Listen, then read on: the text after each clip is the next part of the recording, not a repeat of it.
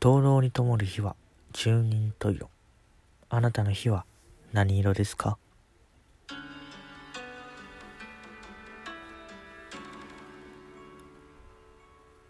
ロマン灯籠の一日一善このラジオトークでは一日に一つことわざ四字熟語慣用句などを紹介していきます。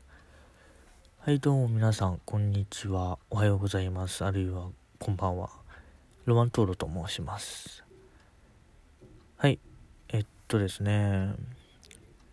じゃあいつも通りちょっと雑談から入ろうと思うんでお題ガチャ引きますね。はい。自分の周りに天才っている？あー自分の周りに天才か。いるのかな？えー、あんま考えたことないな。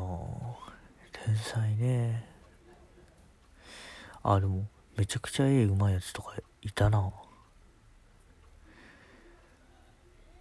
なんかねその子 G 君はねあの割と身長ちっちゃくて結構いじられるキャラなんだけど顔に結構ねあの肌あれっていうかねニキビがあの俺よりひどくて結構いじられるキャラだったのよ。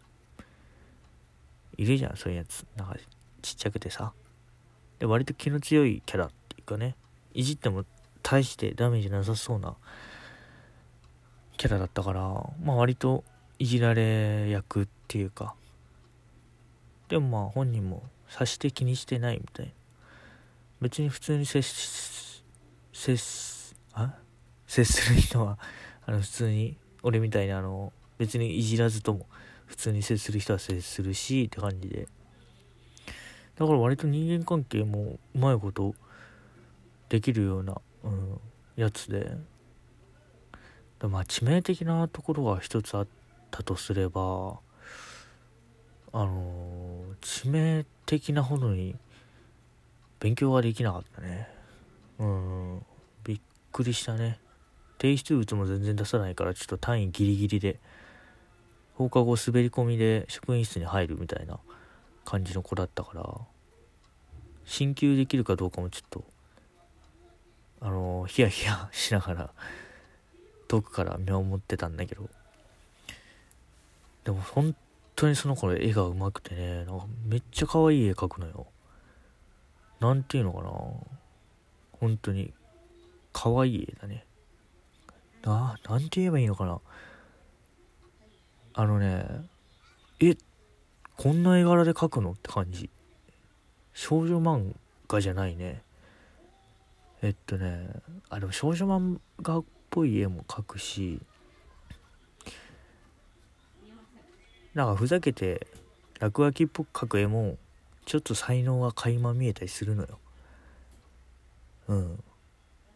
でね、どんな絵だったかな？あの、なんかね、こんな絵って限定するのなかなか難しいね。でもなんか、どっちか言うと、少年誌っぽい絵かな？少年誌のヒロインみたいな感じの絵で、ほんと、すごい上手だったな。でもあんま、見たのは多分1回とか2回とかで。あんま見せびらかすような人じゃなかったね。であとねもう一人絵で言ったらねもう一人いるのよ。えっとこれはね M 君。M 君はな漫画ずっと描いてんの。でね M 君はうまいっていうかどっちか言うとすごく個性的な絵を描く子でカイジとか見てもらったら分かるんだけど多分あの辺に影響されてるのかな。結構特殊で個性的な絵を描くんだけど自分の中の世界っていうのを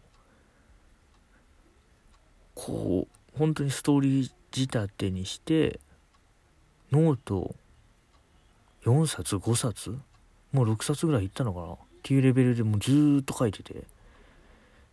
で多分1冊からずっと話がつながってってるんだろうけどなかなかねすごい世界観でね俺はあのー、ちょっと追いつけなかったんだけどいやでも多分いろんな漫画かなからかな影響を受けてて多分ねちゃんと読んだら面白い作品だったのかもしれない。でその子 LINE スタンプも作ってて最近も新しいの出したって言ってたからまたあの PayPay のね LINEPay の本人登録が済んだら 買おうかなって思ってます。やべ。今日ね本題もう結構長くする予定だったんだけどもう5分以上喋ってんね。6分ぐらい喋ってんね。はい。えっとほんじゃ本題に入ります。えー、サイトはミームは疑似科学の夢を見るかっていうサイトの文章を引用して話していきたいと思います。今日は少し特殊な角度から。えっ、ー、と。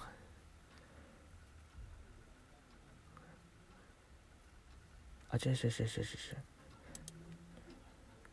ちょっと待ってよ。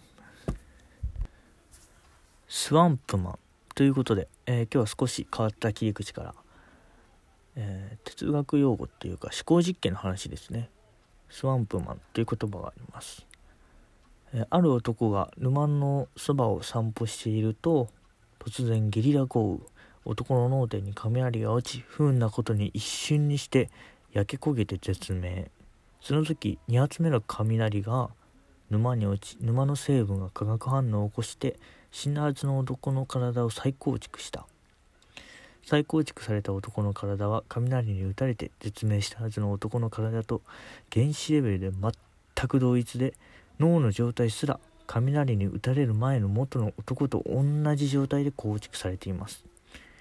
着ていた服や差し歯や手術の後までもそして雷によって生まれた沼男スワンプマンはそのまま死んだはずの男の家に帰り死んだはずの男が読んでいた本の続きを読み死んだはずの男のベッドで眠り翌朝には死んだはずの男の仕事場へ出勤します。果たしてスワンプマンは雷に打たれて死んでしまった男と同一なのか？というのはスワンプマンのお話ですね。でああ、同一なんだろうか。ってちょっと考えてみると、軽同一なんだろうかって、軽えー、まずスワンプマンって、雷に打たれて蘇ったわけですよ。これって、ドラクエとかでさ、ホイミとか使って生き返らせるのと何が違うんだろうと思ったら、自覚があるか。肉体を再利用しているか記憶も前後ちゃんと合っているかっていうのが問題なんですね。で僕はやっぱり自分の死体があるっていうこの状態が結構スワンプマンのスワンプマンの厄介なところだと思っててやっぱり肉体が再利用されずに焼け焦げた自分の体が目の前にあるわけじゃないですか。でそれ検視したら確実に自分のものなわけじゃないですか。その時の恐怖ってやばくて要は証拠になっちゃうんですよね。自分がなんだろう自分がほぼ全く同一のものとして沼から現れたっていうのの証明になってしまうんですよね。だからそれがなかったらこんなあのスワンプマンが生き返った後のあのわちゃわちゃもなくて済むのになぁとは思いますね。あと次に大事なのはやっぱ自覚があるかどうかですよね。自分が生き返ったんだっていう自覚がないとやっぱ後からあの証拠を提示されてあなたは後から生き返った。第二のあなたみたいな。スワンプマンですよって説明されてもやっぱ釈然としないと思うんで。うん。機械合わせるのと決定的に違うのはそこですね。でねこれ難しいんだよななんかまとめるの。あの結局同一かどうかっていうところでこのサイトに触れられているのは切り落とした爪と一緒だっていうことなんですね。要は自分人間って7年間で全身の細胞が入れ替わるわけなんですね。だったら要は爪切り落とすような感覚で全身の細胞が7年間分急に入れ替わったっていう考え方もできるわけですよ。そういう考え方してみると同一とか言う前にまあそれも自分らし今ここで歩いてあの喋っているのも自分だと考えることができるわけです。でこれ見るとね毎回ベイマックスのラスト思い出すんですよね。ベイマックスもあの本体違うわけじゃないですか体が。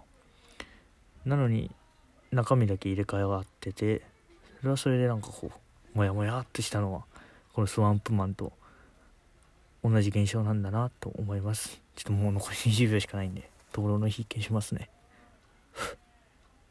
それではまた会いましょう。